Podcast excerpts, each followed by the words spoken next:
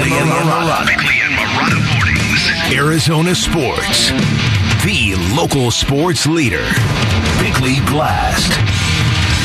I know this might sound like hearsay in the land of Larry Legend, but has a wide receiver ever impacted an Arizona football team more than DeAndre Hopkins? I mean, while he served a six game suspension, the Cardinals couldn't do a thing on offense. Their head coach quarterback combination looked like the most overrated, overpaid tandem in football, and Cliff Kingsbury's seat was becoming so hot, he actually volunteered to give up play calling duties. Ah, but not anymore. Kingsbury said yesterday that Hopkins has fixed that problem. Seriously, the dude returned with his own hype video, even though he was returning from a PED suspension. He called a players only meeting, asking Kyler Murray to speak first, followed by Budda Baker. He put his arm around a raging Kyler Murray on Thursday Night Football when the quarterback was screaming at his head coach. He caught 10 passes for over 100 yards, and his team scored over 40 for the first time in 88 games,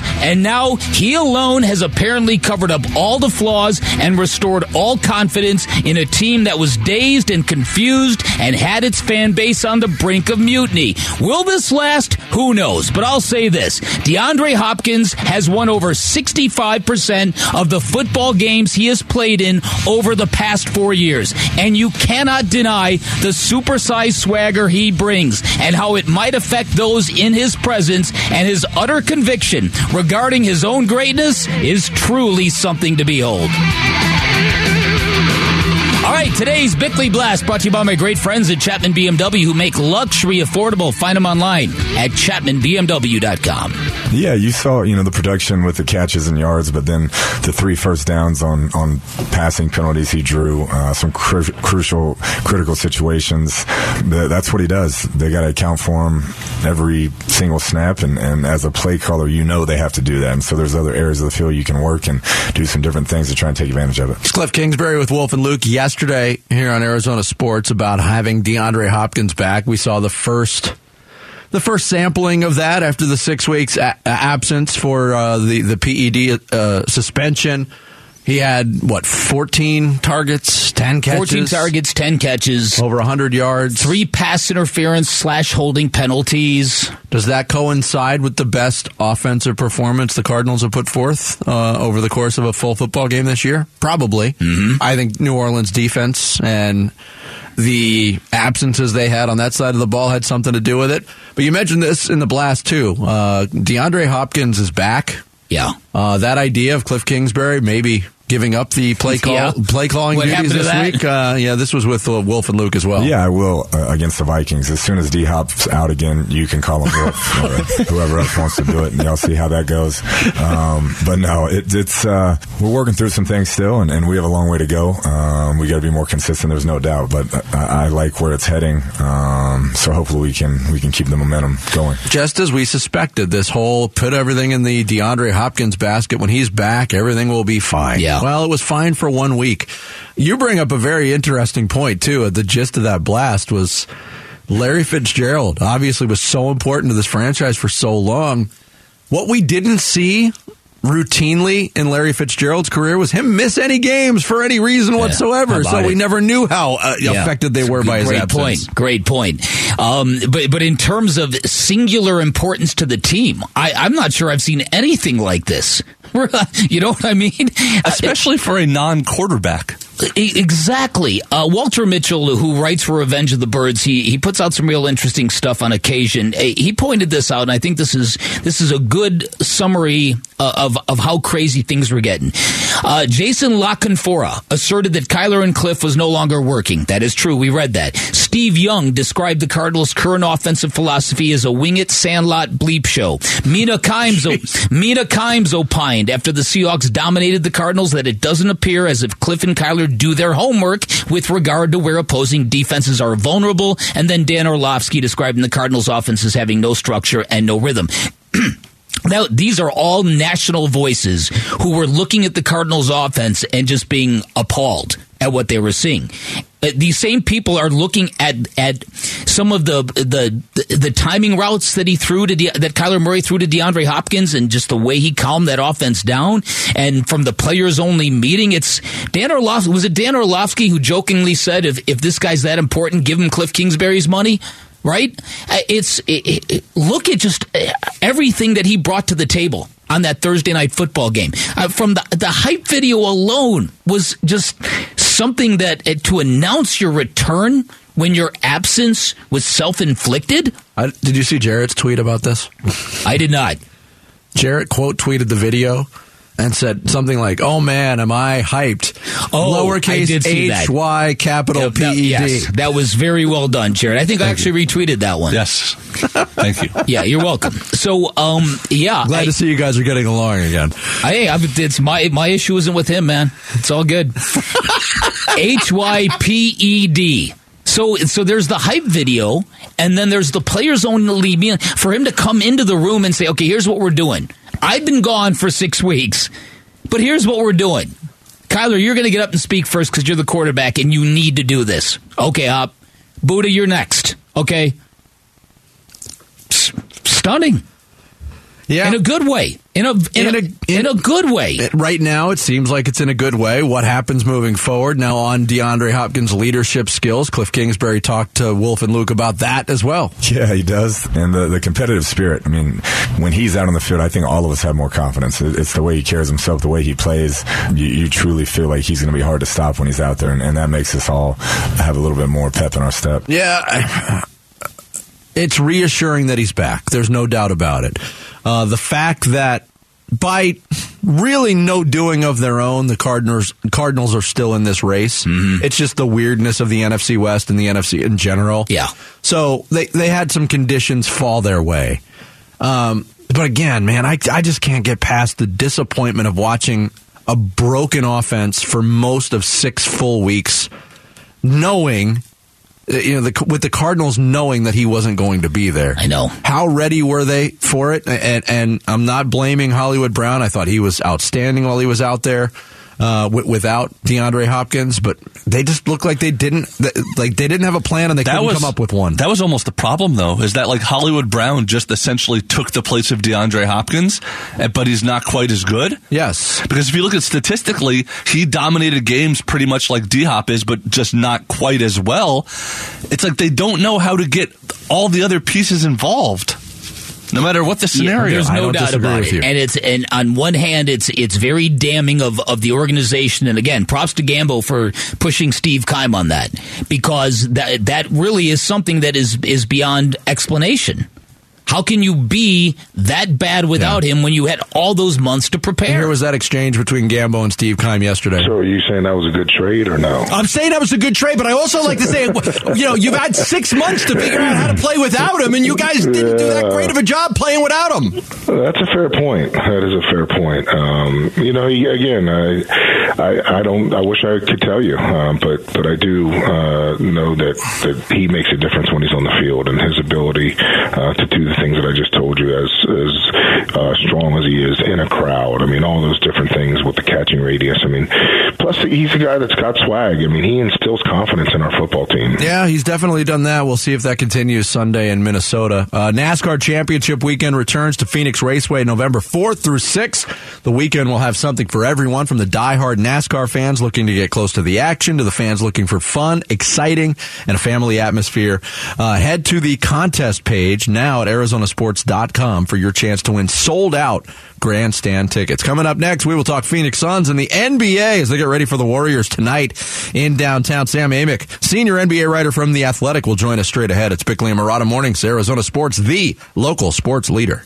Suns Day presented by YRefi.com. Bickley and Marotta Mornings, Arizona Sports, the local sports leader. Tuesday edition of Bickley and Marotta Mornings rolls on here on Arizona Sports. Getting ready for Suns Warriors for the first time of the 2022-23 season at Footprint Center tonight. Here to talk NBA and Phoenix Suns with us from the Athletic NBA senior writer Sam Amick, our guest here on the Arizona Sports Line. Sam, good morning. How are you? Good morning, guys. Doing great. Thanks for having me. Uh, always a pleasure to have you on the show, uh, and uh, obviously anticipating a huge matchup right now. Um, and uh, like we we didn't have the greatest feeling about the Phoenix Suns coming out of uh, you know embarrassing playoff defeat to the Dallas Mavericks, a really uneven kind of eventful soap opera filled offseason for a number of different reasons but through three games they look pretty good i mean what, what have you seen uh, from, from your viewpoint on the suns through three games sam Yeah, I mean, it's this league just cracks me up with how unpredictable certain things are. Because you know, in some situations, you thought the locker room dynamics would impact things on the floor, and, and they did. You know, uh, a la you know, kind of the Lakers come to mind. But then you look at Phoenix, and we made all these assumptions about you know whatever kind of toll it, it was taken during the Robert Sarver experience. You know, in addition to the DeAndre Ayton uncomfortableness in terms of his contract negotiations, and then you look up and, and these guys look really good. You know, they obviously dropped that game to Portland, but we're seeing how how well Portland's playing early, so it's it's a good start for them and. And a reminder that uh, they obviously got a pretty darn good team. I, uh, I, I personally see a lot of uh, potential holes on this roster. I, but let's start with Chris Paul. You've been covering this guy for a long, long time. You know him just about as well as anybody. Let's put in context here. What are we seeing now? Because I, I think we all kind of reconciled what we saw at the end of the Dallas series, and that might have been a player who who had come down with COVID nineteen and might have been zapped of his energy. But he doesn't look all that different this year. Is he just slow rolling his way into a season, or do you think maybe it's all catching up to him? Tough to tell, Dan. You know, I think you know we're going to have to look at this thing a month in. Uh, if they can keep winning games while he finds his way, that's obviously great. And, and, and Book, of course, has been playing his, his tail off and, and kind of carrying them as well as DeAndre. But you know, yeah, it's a slow start for Chris. Uh, you know, and I'm cheating here and glancing at his game log, and you know, it's like you got you got poor shooting. Um, you know, you still got pretty big minutes, so uh, Monty Williams is, is trying to help him find his way and leaving him out there. But um, you know, distributing and, and you know, defensively, uh, he's just not the guy he used to be. So we'll see, right? I mean, Yeah. 37 years old is you know it's funny because you you know I wrote about this last year that the whole backstory about how when Oklahoma City first got Chris, they sat in a room with he and his personal team, like his agent and a bunch of his people, and and Sam Presti and his Thunder front office had a PowerPoint presentation that they shared with Chris that, that had all this stuff about what typically happens to point guards who at that time are you know he's looking at 35 year old not 37 mm-hmm. and and Chris of course kind of like you know didn't take kindly to this and decided to prove everybody wrong. And he has to this point but there's a reason that the data looked the way it looked in that presentation you know what I mean and and, and that's just kind of the, the fight that he's going to be, you know, keep pushing back on with Father Time here. Sam Amick, uh, NBA writer from The Athletic, our guest here on the Arizona Sports Line. Uh, Sam, maybe you can help us make sense of where it's at right now with the Jae Crowder situation with the Suns. And to rewind, uh, I don't know if I understood the Suns telling Jae Crowder at some point, hey, you're not going to start or finish for this team. I'm not sure I understand Jae Crowder, who's been the ultimate team player in his career, saying, all right, then trade me to somewhere I want to be. And I don't know if I see any kind of resolution uh, in the near future. I mean, can you make heads or tails of this and, and, and where we are in this process? Yeah, I, I, I agree with the way you, you framed it, Vince. Um, it's funny because, and this is just on my mind today, I, I did this interview with John Wall that just came out today, right? And he talks at length about his situation with the Houston Rockets, where they told him, you know, hey, you're welcome to stick around, but you're going to play 10 minutes, you know, one night, and then you're not going to play the next, you know, as long as you're okay with that reality, then sure, come aboard. And, and he, of course, wasn't, and they decided to, to have him stay home while they found a trade. Now, it's, you know, not quite the same situation. In terms of Jae's deal, but but it does kind of illuminate a thing that in the league is a little bit troubling, where these good, like, however they got there, you, you just have good players who are not playing, and it's unfortunate. And okay, so Cam Johnson is elevating, and Jae, you know, uh, isn't loving the fact that maybe he doesn't have his spot anymore uh, in, in terms of what it used to be. But it seems pretty extreme to have had it go the way that it does. Uh, you know, if, if that was what happened all over the league, that would not be a good thing. You know, I think about the Warriors and how, you know, Jordan Poole is kind of quickly coming for Klay Thompson's job. You know what I mean? Like, they're going to send Klay home? You know, um, so uh, that part's unfortunate, and you know, there's obviously interest when it comes to Jae. I mean, he's a guy that's an absolute winner. You know, Arsham Charania had reported this week on our site that um, that Milwaukee was interested, and you know, there's been some other teams attached to that too. Miami was one of them as well. But you know, we'll see where it goes, and, and the sooner the better for Jae to get back on the floor. You know, some of the people I I talk to around the league, they're they're kind of perplexed at what James Jones's long uh, term plan is here. It's very rare for a team to be in it to win it, like the Suns seemingly are, and yet have their full cachet of draft picks. Nothing leaving, nothing coming back, and and yep. people wonder if they're just sitting on this, if the Kevin Durant thing still might be in play. How do you make sense yep. of of how they're handling their roster right now?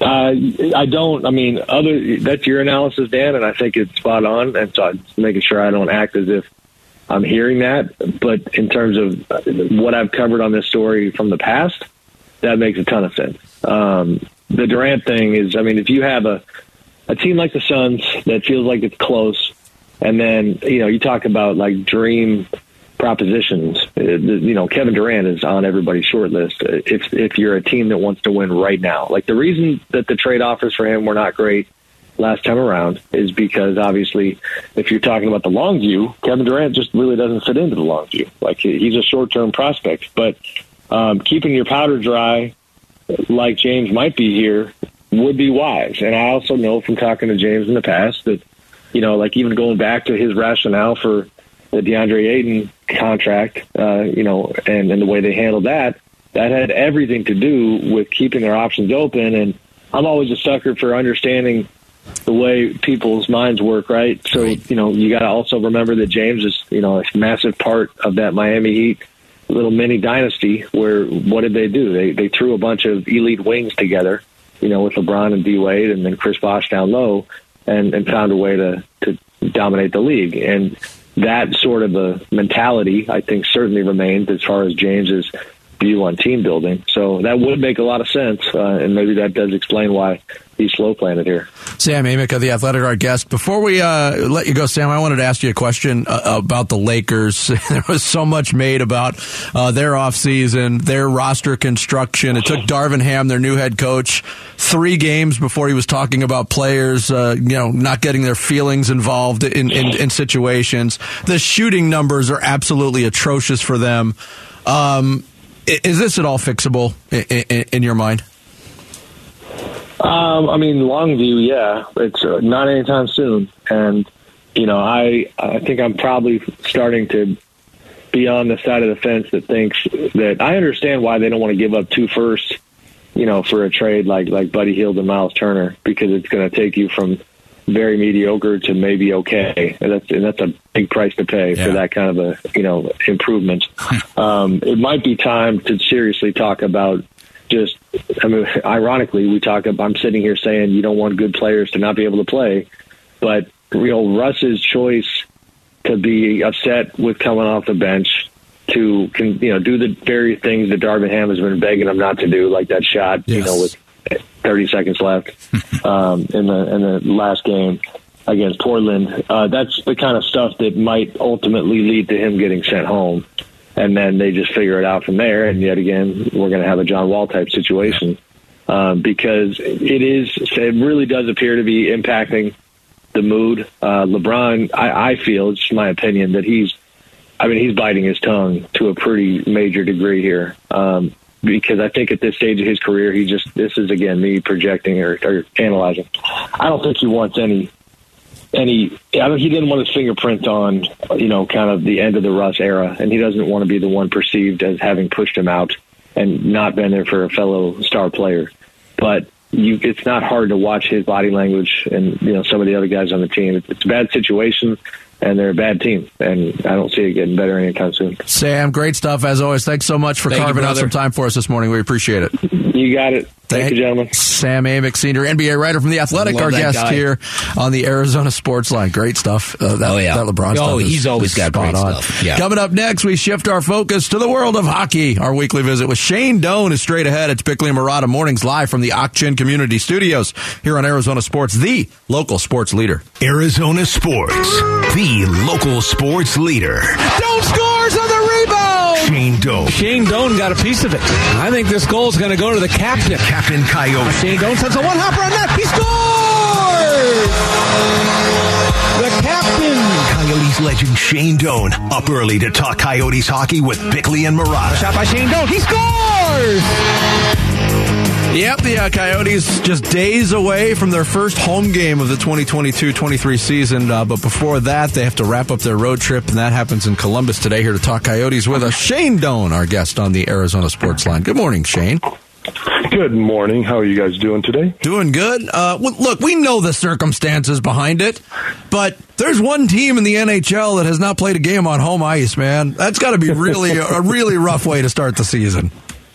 Yeah, uh, the old 16 day road trip right off the out of the gate. Uh, that's always a little bit of a tough one. Um, it's good and bad, and I love how how organizations will be. You know, well, hey, this is what'll bring us together, and and this is going to be, you know, we're going to be really much closer, and that's true. There's definitely some truth to it, but it does stink, and we're excited to get in front of our own our own fans. Yeah, and it's it's also going to be obviously a, a very big deal to see a hockey game in this kind of intimate setting. How do you think it's going to hit people?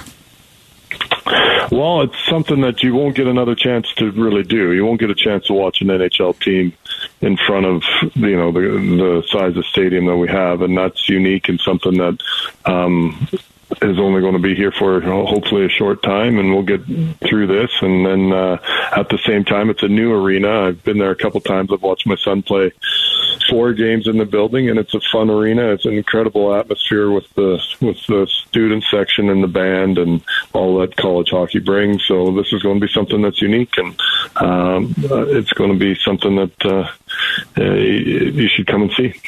We're talking with uh, Shane Doan as we do every week here on uh, Bickley and Marotta mornings. In terms of the, the on ice product from the Coyotes, um, it's one of those weird statistical things that um, you don't see very often.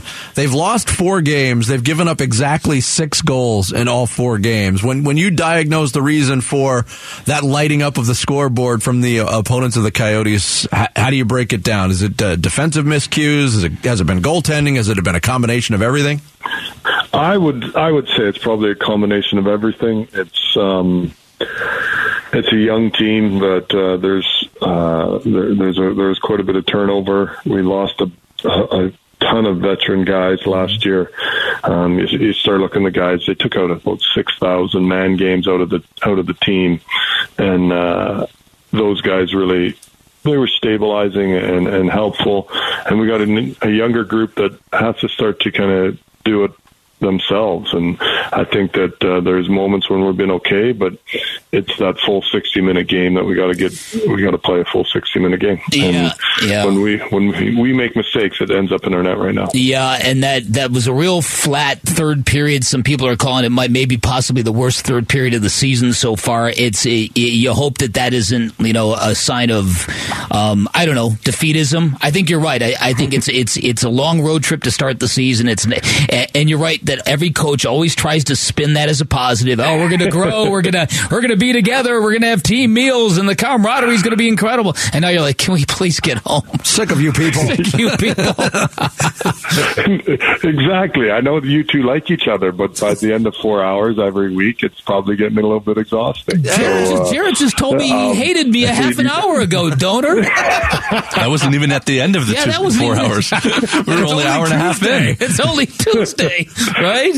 Yeah, it's that's human nature. That's the way humans are. We we, we like our space, and Yeah, uh, right. when you're when you're on top of each other for that many days in a row, eventually something's got to give. So, um, and, and yet at the same time, uh, Andre Tourigny is truly one of the best coaches I have ever been around in any sport, and I've had the chance to be around a lot. Wow. And his big selling point is we're going to have, we might have one of the worst schedules ever until the middle of December. But then from January on, we might have the best schedule in the history of the NHL. we just got to get, it, get to just that got to point. get to January.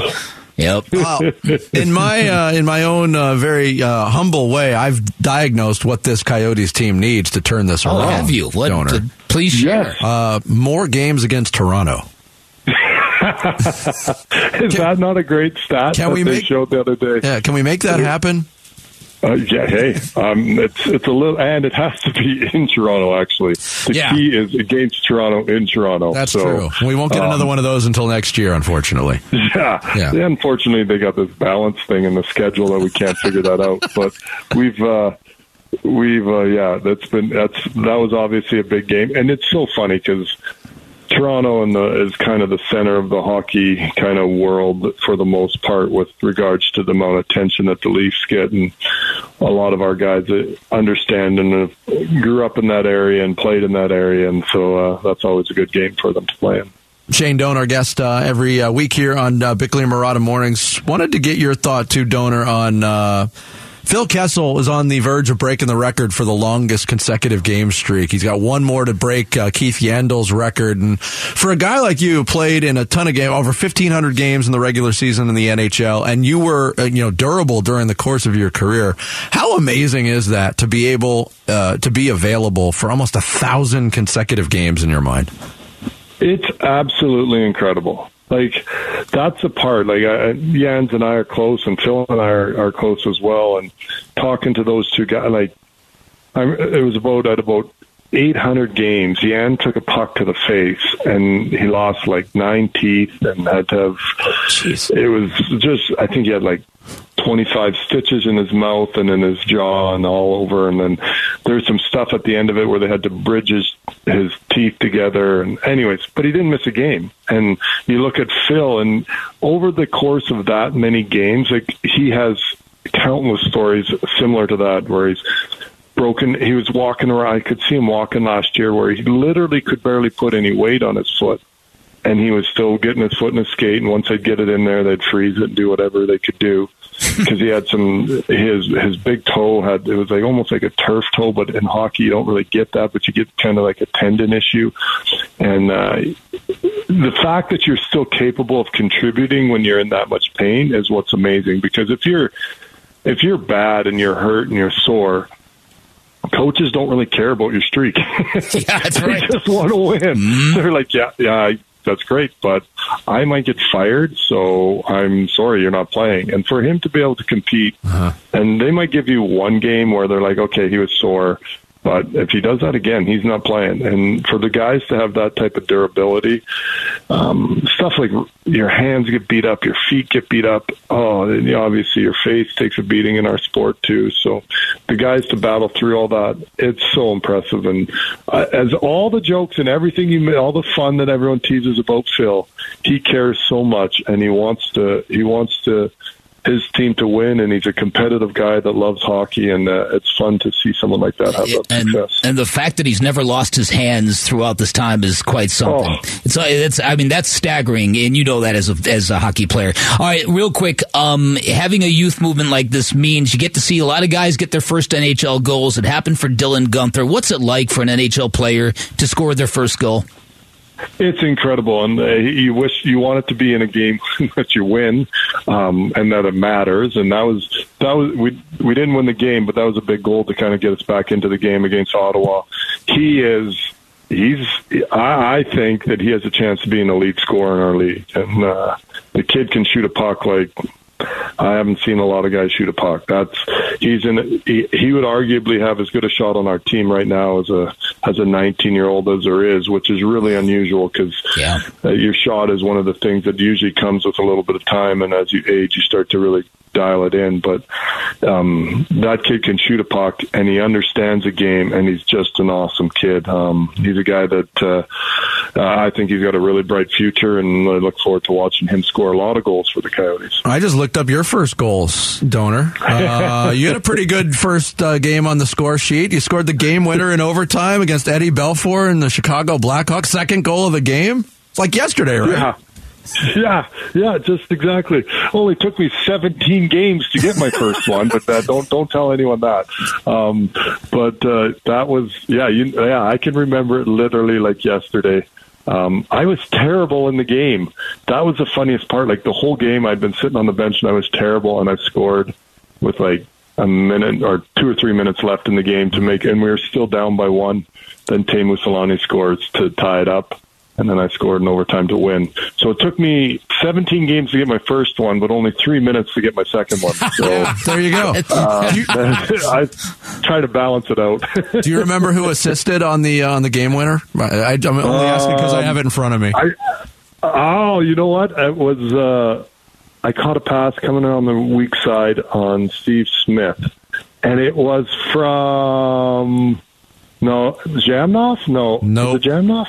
Darren Turcott. Turcotte. Yeah. Darren Turcotte. Yeah. Yeah, yeah, yeah. yeah. I was trying to. I yeah. The first one was uh, a, a one on two against Chelios and Suter, two Hall of Fame guys, Oh, and yeah, that's scored on the Hall of Fame goalie. But um, and then I got I think five for the rest of the year. So that wasn't exactly what you're looking for. But Doaner, always good to talk to you. Uh, and next week we'll have a couple of home games to talk about when we uh, chat. about the oh Coyotes. yeah, that'll be fun, eh? That'll- That'll be that'll be weird. Have a, uh, we'll get you. Are you guys coming to the game? You guys got to come to the game. We got to get out there One of soon. Yeah, definitely. Yeah, no, we're, Yeah. we're definitely coming. Yeah, we'll, we'll be there. All right, all right. Well, Got maybe anything we'll to say run to into you guys there and talk there. Got anything to say to Jarrett before you leave, Shane?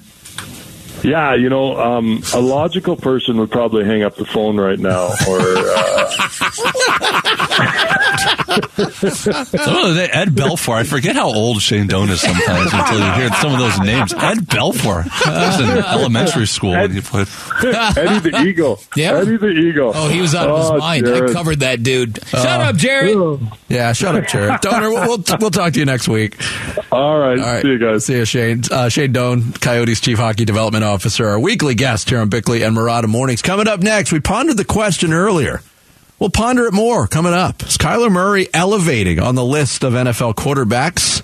Or has he hit a dip? We'll get into it straight ahead. It's Bickley and Marotta Mornings, live from the Ak-Chin Community Studios here on Arizona Sports, the local sports leader. Dan Bickley, Vince Marotta. Bickley and Marotta Mornings. Arizona Sports, the local sports leader. No, not at all. I mean, listen, I mean, if, if we saw everything that was said in football and the emotions that come with it, I mean, Thursday night game, the roof's open, all black uniforms, uh, a lot of excitement. And uh, again, emotions get high, and, and, and that'll happen from time to time. I'd rather see people be emotional than, uh, than obviously the, the alternative. And um, we were rolling Thursday night, and the guys were cranked up and ready to play. Steve Keim, general manager of the Arizona Cardinals, on with Burns and Gambo yesterday here on Arizona Sports on uh, whether or not he had a problem with the Cliff and Kyler spat, which is one of the leftover items from Yeah. last uh, Thursday's win over the Saints, and it's been dealt with, and everybody, uh, and I think rightfully so, talks about the emotions of a game. Uh, when you're in competition, things can get a little haywire. Even Again, if factoring that they were wearing new uniforms. Yeah, I mean, apparently. there's Well, that. I don't know what that Uh, was all again, about. if you're just Yeah. joining the show, I have to remind you that you know Jared did tell Bick he hated him this morning. He baited uh, me right, into that. right on the air. I did kind of Now bait you guys him have that. patched it up, but I chalk it up to the emotions of the competition. The, The roof was of open in the studio. Right. Yeah, yeah. We're wearing all black. Vic is didn't wearing you- all black, Didn't I you hear me tell him, calm the bleep down, Carlin? calm the bleep down. I'm wearing. Stop rubbing your bleeping eyes, Right, Jared. come on, Jared, shave those toes.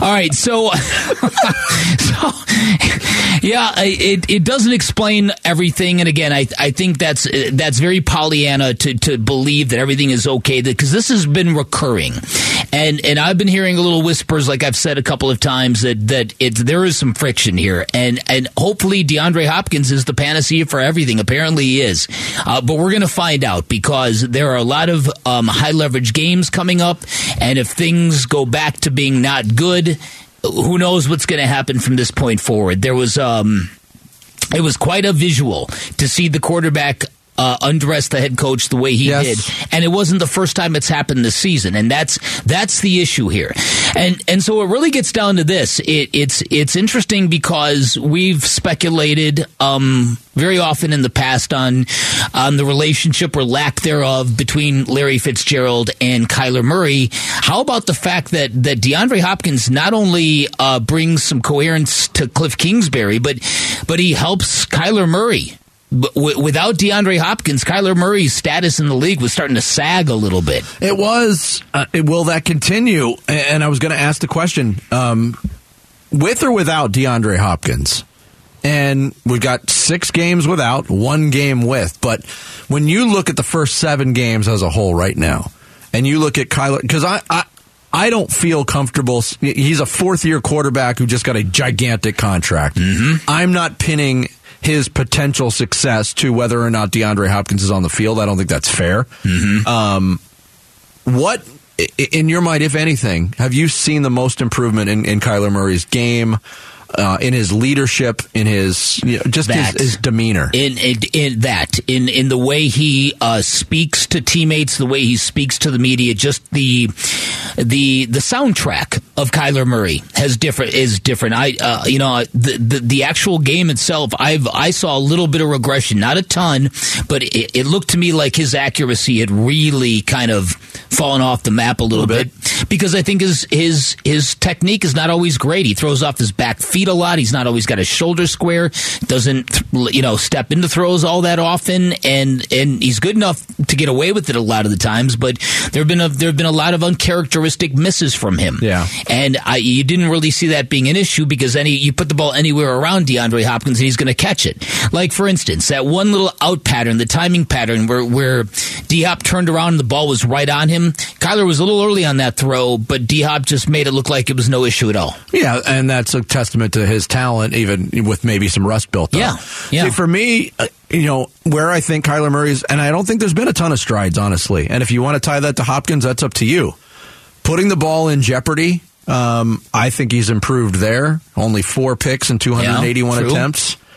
Um, but outside of really, you know, a magical fourth quarter and overtime against Las Vegas, there, I haven't seen much in terms of, of, of real improvement. I don't, I don't really see much of a drop off. He hasn't elevated to that MVP No, level no, though consistently. and, and the drop off. I mean, what's completely absent is Kyler Murray's longest pass play this year is 32 yards in seven weeks. Yeah, that's not good. That's not all on him. That's got a lot to do with offensive design as well. The the turnaround was so dramatic with DeAndre Hopkins and on command. I think uh, there's a fear, at least from my perspective, of thinking that everything is magically fine. And I, and I'm sure on some level, th- some things are fine. Some things are much better. Um, I I think the swagger he brings to a football team is really underrated. I think in football, teams crave that kind of guy.